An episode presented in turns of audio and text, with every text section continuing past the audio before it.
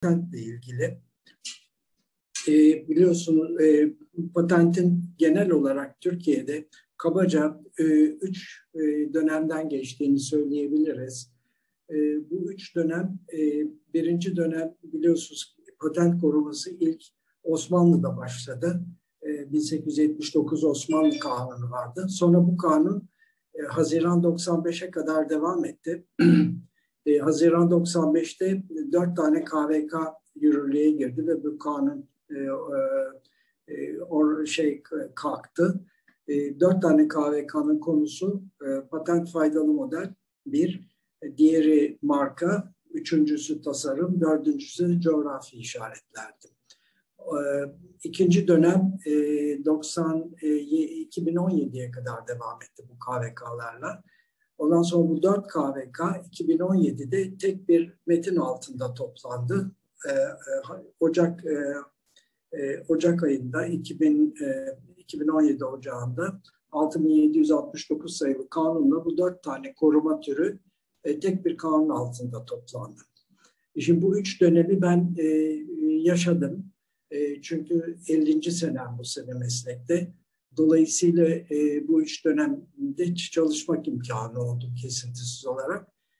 Onun da ötesinde bu üç döneminde geçişlerinde ki komisyonlarda özellikle birinci geçişte aktif görev aldım.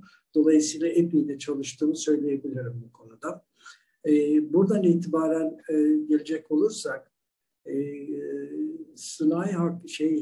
gündeme bakarsanız gündemde 18 tane slide var. Bunlardan son 4 slide, son 5 slide patent başvuru süreci, TR süreci, IP süreci, PCT süreci. Bunlar süreçle ilgili şeyler. Yani bir başvuru nasıl yapılır, hangi aşamalardan geçer ve ne şekilde sonuçlanır.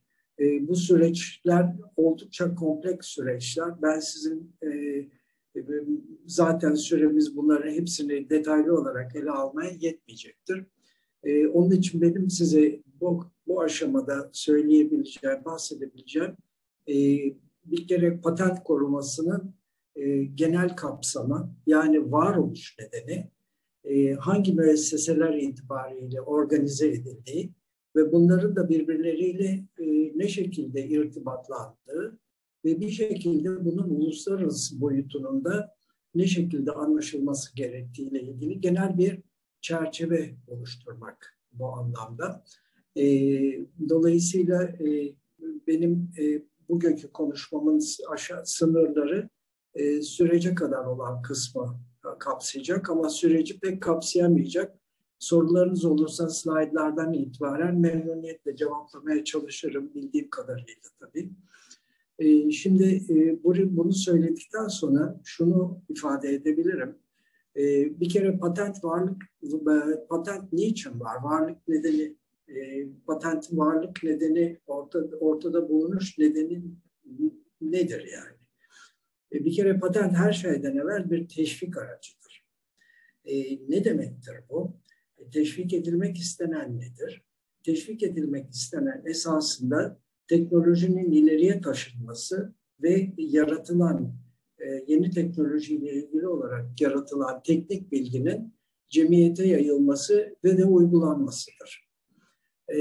Bu anlamda patent, fikri faaliyetin teknoloji alanına yönelik fikri faaliyetin korunmasını sağlayan bir araçtır.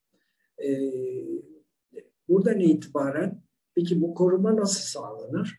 Bu koruma aslında buluş konusu, ürünün veya usulün üçüncü kişiler tarafından izinsiz olarak kullanılmasını engellemekle sağlanır. Yani korumacı bir anlayışla yapılmıştır bu. Bugünkü duruma da diyelim bugünkü durum biraz bunun ötesine geçti. Çünkü bugün artık patent daha ziyade bir paylaşım aracı olarak kullanılıyor. Ve bu anlamda çok basit bir örnek verebilirim size. O da cep telefonlarımız. Hepimizin elinde, cebindeki cep telefonlarının her birinde 10 binlerce patent var. Ayrı ayrı şahıslara veya firmalara ait olan. Bir şekilde bu firmalar her biri bu patentlerinin bu ürün çerçevesinde kullanılmasına müsaade ettikleri için bu ürünler var. Aksi takdirde bu ürünlerin olmasına mümkün olmazdı. Bu şekilde kompleks ürünlerin ortaya çıkması da bu patentlerin bir şekilde bir iletişim vasıtası olmasıyla daha doğrusu bütün bu unsurların yan yana getirilmesini mümkün kılan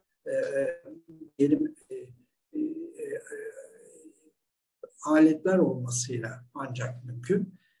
Patentin bu daha ziyade bugünkü, bundan sonra da ileriye gidecek durumda da hep bunun böyle olacağını düşünüyorum. Çünkü aynı şey mesela otomobiller için geçerli. Aklınıza gelebilecek her türlü ürün için geçerli. Çünkü bunlar gittikçe daha kompleks hale geliyorlar.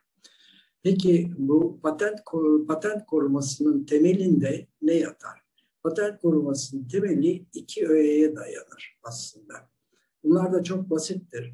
Bir taraftan devlet buluş sahibine bir koruma sağlayacaktır. Ama bunun karşılığında da buluş sahibi patent belgesinde buluşun üçüncü kişilerce uygulanmasını mümkün kılacak tüm bilgileri ve verileri paylaşması karşılığında bu koruma sağlanıyor. Dolayısıyla patent koruması bir şekilde sona erdiğinde patent konusu buluşu bu şekilde cemiyet tarafından serbestçe kullanılabilir hale geliyor ve uygulanabilir hale geliyor. Bu şekilde diyelim patentli buluşun cemiyete intikali sağlanmış oluyor. Bu patent korumasının temelinde bu iki öğe yatar. Peki patent koruması nasıl bir korumadır ve süresi nedir? Bir kere patent koruması her şeyden evvel ülkesel bir korumadır. Yani belirli her ülkede patent o ülkenin kanunları itibariyle verilir ve o kanunun itibariyle hüküm sürer ve gerekirse hükümsüz hale getirilir. Buna ülkesellik prensibi diyoruz, teritoriyalite prensibi, tamam mı? Bu ülke içinde korunur ve de sahibine inhisari nitelikte olan bir kullanma hakkı verir. Exclusivity diyoruz. Bu şu demektir, patentli buluşun kullanılmasını bir tek patent sahibi yapabilir. Bunun dışında üçüncü kişilerin bunun izinsiz olarak kullanılmasının patent sahibinin engelleme hakkı vardır. İnhisari nitelik bu demektir. Fakat bir nevi tekel yani. Fakat bu inhisari nitelikte kullanma hakkı patent sahibine kullanma zorunluluğuna bağlı olarak verilir. Süreyle kısıtlı olarak verilir. Ve de hayatta olduğu müddetçe de hükümsüzlüğü her zaman talep edilebilecek nitelikte olan bir haktır. Dolayısıyla bir patent sahibi patentini aldım, patentim var diye bu patentin üstüne yatıp diğerlerini sadece engelleme aracı olarak bunu kullanamaz. Patentini fiilen kullanmak mecburiyetindedir. Bu şartın karşılığında bu kullanma ona verilir. Bu diyelim inhisari hak ona verilir. Türkiye'de de bunun süresi de tescilden 3 sene, tescil kararının yayınlanmasından itibaren 3 senedir veya başvuru tarihinden itibaren de 4 senedir ve kullanıma da 3 seneden fazla ara verilmemesi gerekir. Aksi takdirde bu hükümsüzlük şartı olur. Daha doğrusu zorunlu lisans şartı olur. Bu hak süreyle kısıtlı olarak verilir. Ülkemizde bu patent için 20 senedir bu süre. Faydalı model için de 10 senedir. Son olarak da bu hak dediğim gibi biraz evvel her zaman bu hakkın her zaman hükümsüzlüğü talep edilebilir. Nereden talep edilebilir? Bu hak doğduktan sonra bunun hükümsüzlüğünü ancak mahkemeler karar verebilir. Buradan itibaren patent korumasının temelli özelliklerine geçecek olursak orada da şunu söyleyebiliriz. Şimdi bir kere yukarıda bahsettiğim gibi temel özel 3-4 tane temel özelliği var. Bunlardan bir tanesi ülkesellik. Dolayısıyla yukarıda belirttiğim gibi her ülke kanunları temelinde veriliyor bu ve her ülke kanunları da bunların hükümsüz kılınmasında geçerli oluyor. Dolayısıyla buradan itibaren söylenecek şey ki bu mühim bir şeydir. Uluslararası olarak patentlerin başvuru aşamasında uluslararası başvuruların yapılmasını mümkün kılan bir seri uluslararası sözleşme vardır. Bunlardan bir tanesi PCT'dir, diğeri European Patent Convention'dır, Eurasian Patent Convention'dır. İşte Afrika'da Bangi vardır, Aripal vardır filan. Fakat bütün bu organizasyonlar, PCT vardır tabii ki, WIPO altındır. Şimdi burada mühim olan şey uluslararası olarak yapılan başvurular, uluslararası merciler nezdinde yapılmış olsa dahi bunlar veriliş nitelikleri itibariyle bunlar ulusal nitelikte başvurulardır. Yani siz bir Avrupa patent müracaatı yaptığınız zaman, bir PCT patent müracaatı yaptığınız zaman uluslararası merci nezdinde ve Türkiye'de bunların arasında işaret edilmiş ülkelerden biri ise o patent başvuru aslında Türkiye'de yapılmış bir başvuru niteliğindedir. Bu yani ülkeselliği prensibinin bir şekilde bu seviyede de iyi anlaşılması gerekir. Bu mühim bir şeydir. Buna bağlı olarak tabii ülkelerdeki patentler birbirlerinden bağımsızdırlar. Yani siz aynı patentle, aynı buluşla ilgili olarak muhtelif ülkelerde muhtelif patent haklarına sahip olsanız dahi o ülkelerdeki, her ülkedeki patent bağımsız olarak, diğerlerinden bağımsız olarak patentleme sürecine tabi olur ve bağımsız olarak da hüküm ifade eder o ülkede. Dolayısıyla siz aynı buluşla ilgili olarak atıyorum bir Amerika'da patentiniz vardır, bir Japonya'da patentiniz vardır, bir de Güney Afrika'da patentiniz vardır. Japonya'daki patentiniz süreç nedeniyle bir şekilde hükümsüz kılınır. Japonya'daki patentin hükümsüz kılınması sadece Japonya'ya sadece Japonya için geçerlidir. Amerika'daki ve Güney Afrika'daki patentlerinizin akıbetini hiçbir şekilde etkilemez. Bu da mühim bir şeydir. Bütün bunlar niye böyledir? Çünkü bütün bunlar, çünkü uluslararası anlaşmalar, sözleşmeler, daha doğrusu patent hukuku diyelim uluslararası seviyede harmonizasyonun en derin olduğu alanlardan biridir. Yani ülkeler arasındaki, ülkelerdeki ulusal mevzuat birbirleriyle müesseseler itibariyle benzerlikler arz ederler, harmonize edilmiştir, uyumlaştırılmıştır birbirleriyle. Dolayısıyla aynı müesseselerden bahsediyoruz birçok alanda, daha doğrusu neredeyse bütün ülkelerde. Bunların arasında tabii ki uygulamada farklılıklar var, kıstaslara değişik anlayışlarla tatbik edilmesi filan.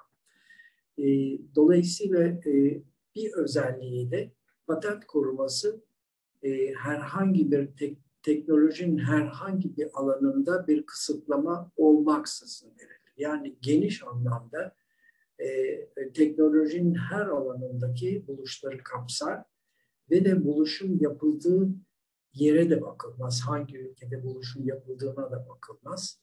Bir de buluşun yapanın hangi ülkede ikamet ettiği veya hangi ülke vatandaşı olduğu da bunu etkilemez, bu korumayı etkilemez.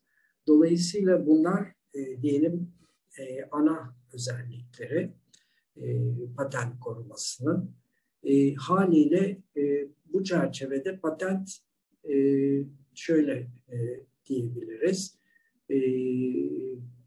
Patent kanunu diyelim anlamında buluştan bahsettiğimiz zaman buluş teknik bir probleme getirilen bir teknik çözümdür.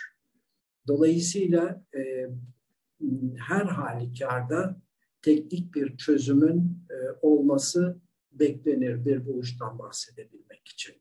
Ve teknik bir problemin olması beklenir haliyle.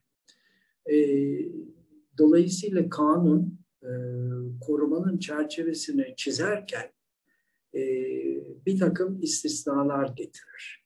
Yani buluş nedir ve ne değildir? Bir kere birinci seviyedeki istisnalar madde 82'de vardır. 82.2 ve 3'tür bunlar. 82.2'de teknik nitelikte olmamaları nedeniyle buluş niteliğinde kabul edilmeyen konular vardır. Bunlar sırlanmıştır. Dikkatinizi burada bir şeye çekerim. Burada bilgisayar programları yazılır. Şimdi bilgisayar programları dün Mehmet Gün Bey'in de çok doğru olarak söylediği gibi bilgisayar programları bu istisnada yer almalarının nedeni onların bir lisan kabul edilmeleridir. Lisan kabul edilmedikleri için de bir şekilde fikri ve sınai fikri haklar çerçevesinde mütalaa edilir ve bunların teknik nitelikte olmadığı noktasından itibaren bu buraya konmuştur. Fakat bu böyle değildir.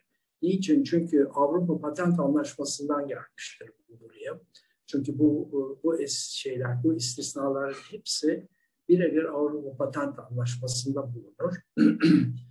Avrupa Patent Anlaşması'nda bu bilgisayar programları için as such tabiri kullanır. Yani computer software as such der. Bu şu demektir. Salt yalnızca bilgisayar programı tek başına bir patent korumasına konu olamaz. Ama bilgisayar programının teknik bir etkisi olursa, technical effect deniyor buna. Teknik bir etkisi olduğu nispette, teknik bir ortamda teknik bir etkisi olduğu nispette bunlar tabii ki koruma kapsamında oluyor, patent koruma kapsamında oluyor. Ve bütün ülkelerde de bu böyle. Bunların sadece kıstasları ve uygulama diyelim prensipleri değişik. Ama Amerika'da da bu var, Japonya'da da var, Avrupa'da da var. Dolayısıyla bir madde 82.3'te de istisnalar devam ediyor. Buluş niteliğinde olabilecek olmasına rağmen patent verilmeyecek buluşlar burada sıralanıyor. Bunları görebileceğiniz gibi çoğu aslında genetikle ilgili. Dikkatinizi çekeceğim bir husus C şıkkı altındaki teşhis yöntemleri, cerrahi yöntemler ve tedavi yöntemleri. Şimdi bunlar dolayısıyla patent konusuna şey yapamazlar, konu olamazlar, tedavi yöntemleri ve cerrahi yöntemler. Ama bu yöntemlerle bağlantılı olarak kullanılan her türlü diyelim alet, edevat, cihaz pekala da patent konusuna konu olabilir. Mesela görüyorum estetikçiler var. Bunun patenti bana aittir filan diyorlar. İşte yüzü şuraya böyle çekersem, gerdanınızı bu tarafa şöyle gerersem bunun patenti bana aittir. Bu yanlış bir şeydir. Bunun patenti falan olmaz. Ama dediğim gibi o işlemi yaparken şayet özel bir alet, özel bir diyelim madde kullanıyorsa o alet ve o madde patentli korumaya konu olabilir. Şimdi buradan itibaren geldiğimiz nokta patent kanunu uyarınca dolayısıyla patent bir takım şartlar getirir. Yani buluş niteliğinde olmasına rağmen patent kanunu kapsamında korunabilmesi için de bu buluşun bir takım şartları karşılaması beklenir. Bunlar 3 tanedir. Yenilik, buluş basamağı ve sanayi uygulanabilirlik. Yenilik şu demektir. Yenilik objektif bir kavramdır. Yani buluş zaten, yenilik zaten buluş kavramının şeyinde var, kendisinde var.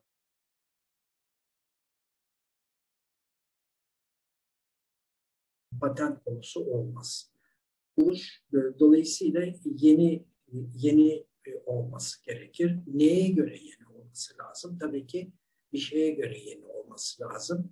O şeyde tekniğin bilinen durumu ifade ediliyor yani. Ve tekniğin bilinen durumunun içinde size karşı gösterilen konuyla ilgili olarak bulunan diyelim dokümanlar arasında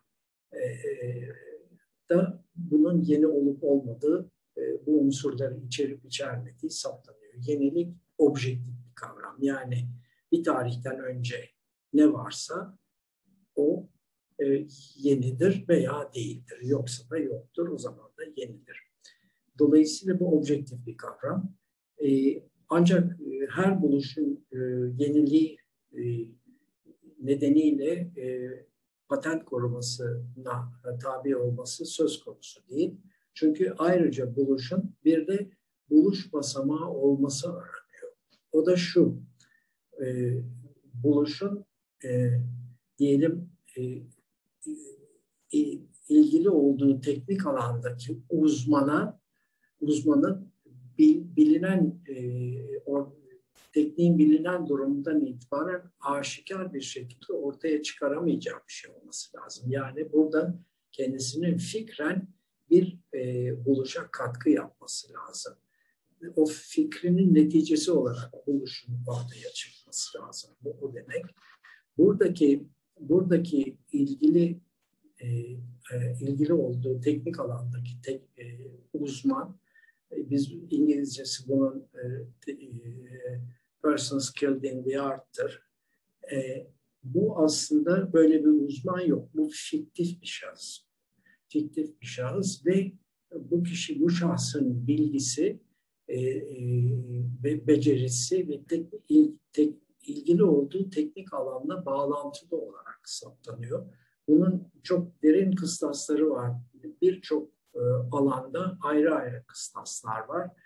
Dolayısıyla bu o kadar uzaktan ilk göründüğü gibi subjektif gibi görünse de hiç öyle değil aslında. Oldukça yakından tespit edilmiş bir seri kıstaslara göre bu ilgili olduğu teknik alandaki uzmanın neler yapıp yapamayacağının beklendiği ve oradan itibaren de buluşun bu buluş basamağını karşılayıp karşılamadığı tespit ediliyor.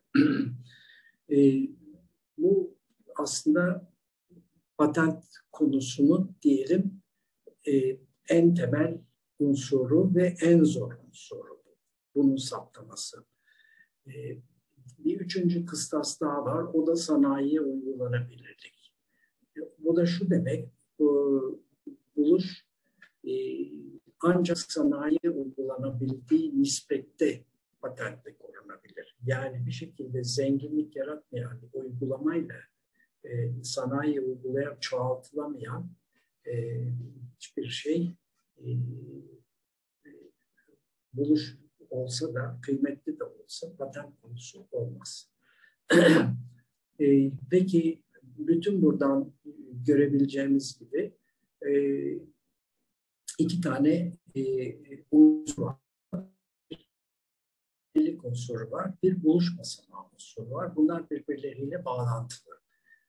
Ama her şeyden evvel bir kere yeniliğin tespit edilmesi lazım. Yani tekniğin bilinen durumunun saptanması lazım. Siz bir buluş yaptığınızı ifade ediyorsunuz, iddia ediyorsunuz. O zaman onun neye göre yeni olup olmadığını saptamak lazım. Sizden evvel yaratılmış bütün bilgiler nazara itibara alınarak. Peki bu dolayısıyla buna bir referans tarihi verilmek gerekir. Yani bir tarihten evvelki şeyler araştırılacaktır ve buluşun yeni olup olmadığı o tarihe göre saptanacaktır. Bu da başvuru tarihidir veya varsa rüçhan tarihidir. Rüçhan tarihi aslında o da fiktif bir tarihtir ve Paris Antlaşması'ndan kaynaklanır. Paris Sözleşmesi'nin 4. maddesinden kaynaklanır. Uluslararası bir anlaşmadır. Çok geniş olarak imzalanmış bulunan. O da şu demektir. Aslında pratik nedenlerle yapılmıştır. Siz bir başvuru yaparsınız. Diyelim Türkiye'de bir başvuru yaptınız. Ama bu başvurunuza paralel olarak Japonya'da, Almanya'da, İngiltere'de, şurada burada benzer başvurular yapmak istiyorsunuz. O aileye dahil olur, o aile çerçevesinde. Ama bunu yapabilmeniz için de sizin maddeden bunu aynı günde bütün ülkelerde yapmaya imkanınız yok. Maddeden bu mümkün değil. Dolayısıyla ne yapılıyor? Ve siz bu başvuruyu yaptıktan sonra başka birisi gelip de bir buluş yaptığı zaman benzer konuda diyelim, benzer bir aynı konuda, o zaman o sizin önünüze geçebilir. Daha doğrusu siz diyelim Türkiye'de yaptınız başvurunuzu, ondan sonra İngiltere'de de 2 ay sonra yaptınız. O 2 aylık süre içinde birisi gelip bunu atıyorum Almanya'da yaparsa başvurusunu, o zaman sizin İngiltere'deki başvurunuzun önüne geçebilir. Dolayısıyla teknik olarak olmayacak bir durum ortaya çıkar. Bunu bertaraf etmek için bir rüçhan tarihi müessesesi vardır.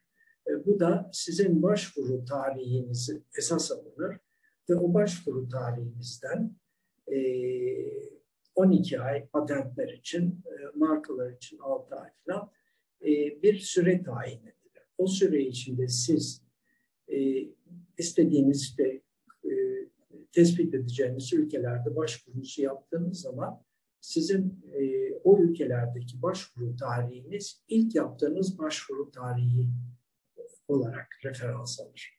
Dolayısıyla o arada yapılacak olan, gerçekleşecek olan buluşlar sizin yeniliğinizi bertaraf eder hale gelmezler. Bu tamamen teknik bir şeydir yani ve hukuki bir şeydir. Ve bu müessese bütün diyelim diğer koruma türlerinde de aynen vardır. Yanılmıyorsam coğrafi işaretlerde yok ama markalarda da vardır, tasarımlarda da vardır.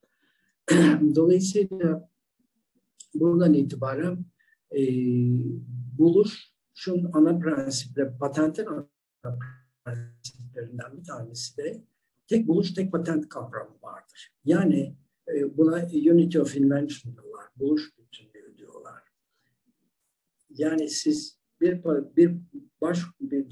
buluşunuz varsa o buluşunuzu parça parça yapıp bir parçasını için bir patent, diğer parçası için bir başka patent, üçüncü parçası için bir üçüncü patent alamazsınız. Hepsini bir olarak düşünmeniz gerekir ve tek bir patent olarak bunu tarif etmeniz ve talep etmeniz gerekir. Patent de tek bir buluş için verilir. Dolayısıyla bu da mühim bir kavramdır. Çünkü patent başvurusunu yaptıktan sonra buna göre başvurunun kavramını genişletemezsiniz. Pardon.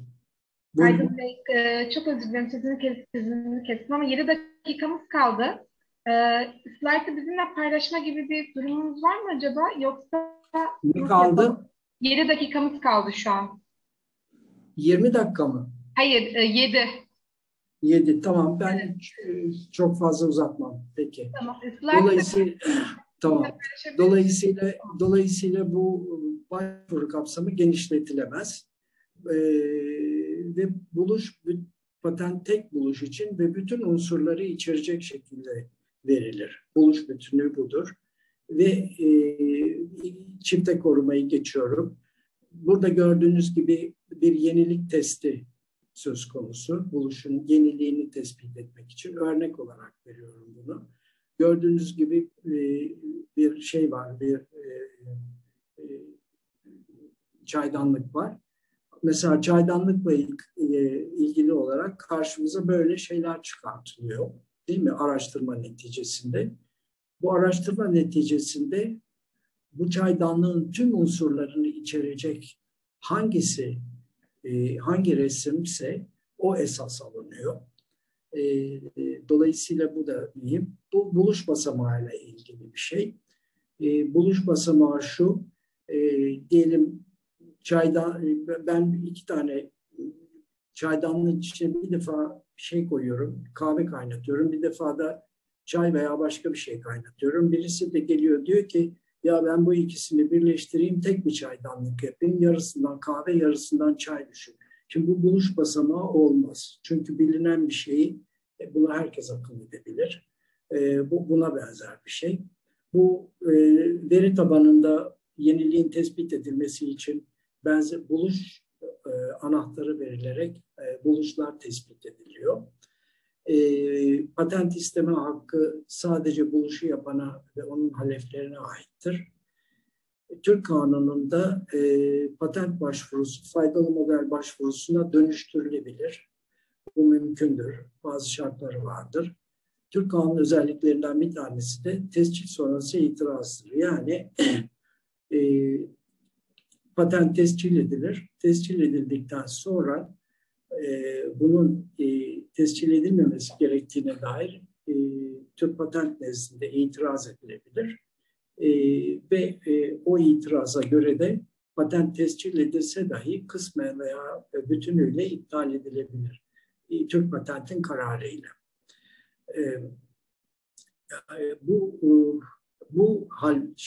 İtiraz mekanizması sadece patent için vardır. 20 senelik faydalı model için bu yapılamaz. Patent dokümanı gördüğünüz gibi 3 tane unsurdan oluşur, 4 aslında. Bir tanesi tarifname. Tarifname en mühim şeydir. Çünkü patenti açıkladığımız buluşu bütün unsurlarıyla açıkladığımız dokümandır. Ve bunun uygulanmasını yeterli kılacak şekilde açıklanmış olması lazım. Buna da yeterlilik, sufficiency diyorlar. Patent korumasının kapsamını ise istemler belirler. Yani siz tarifnamede belirttiğiniz buluşun hangi unsurlarını korumak istediğinizi istemlerde açıklarsınız ve bunların clarity dediğimiz açıklık. Bu neyin koruma altına alınmak istendiğinin de çok açık ve öz olarak belirtilmesi gerekir. Bir de özet vardır. Bu genel olarak özet bilgi verir. Bir de resimler vardır. Bu tarifnamenin ve resimde istemlerin anlaşılabilmesini mümkün kılmak için verilir. Faydalı modele geldiğimiz zaman patentten farklı olarak faydalı modelin kıstasları 2 tanedir. Yenilik ve sanayiye uygulanabilirlik. Buluş basamağı kıstası faydalı modeller için uygulanmaz. Dolayısıyla daha kolay bir koruma alınan türdür. Fakat faydalı modelin istisnaları gördüğünüz gibi daha geniştir. Çünkü kimyasal, biyolojik maddeler, eczacılıkla ilgili maddeler, biyoteknolojik buluşlar ve usuller sonucu elde edilen ürünler faydalı model konusu olamazlar. Korumaya gelince burada 2 tane slashlisi var. Bir tescil edilmiş olan patent tabii 3. kişiler tarafından izinsiz olarak kullanılmasını durdurma hakkı veriyor. üçüncü kişiler bunu izinsiz kullandıkları zaman patent hakkına tecavüz etmiş oluyorlar. Tecavüzden ne anlaşıldığı madde 141'de yazılır. Gördüğünüz gibi ürünü kısmen taklit etmek, buluş bulusu ürünleri satmak, dağıtmak, ticaret alanına çıkartmak, buluş usul ise bunu izinsiz kullanmak gibi. Ona veya bir lisansla kullanıyorsanız bunu lisans kapsamının dışına çıkarak bunu kullanmak, o da tecavüz kabul ediliyor. Son olarak da bir patentin hükümsüzlük talebi var. Patentin hükümsüzlüğü daha evvel belirttiğim gibi koruma süreci, hayatta olduğu sürece ve koruma süresinden sonraki 5 yıl içinde her zaman talep edilebilir. Dolayısıyla süre geçtikten sonra artı 5 yıl bunun hükümsüzlüğünü talep edebilirsiniz. Bunun da şartları vardır.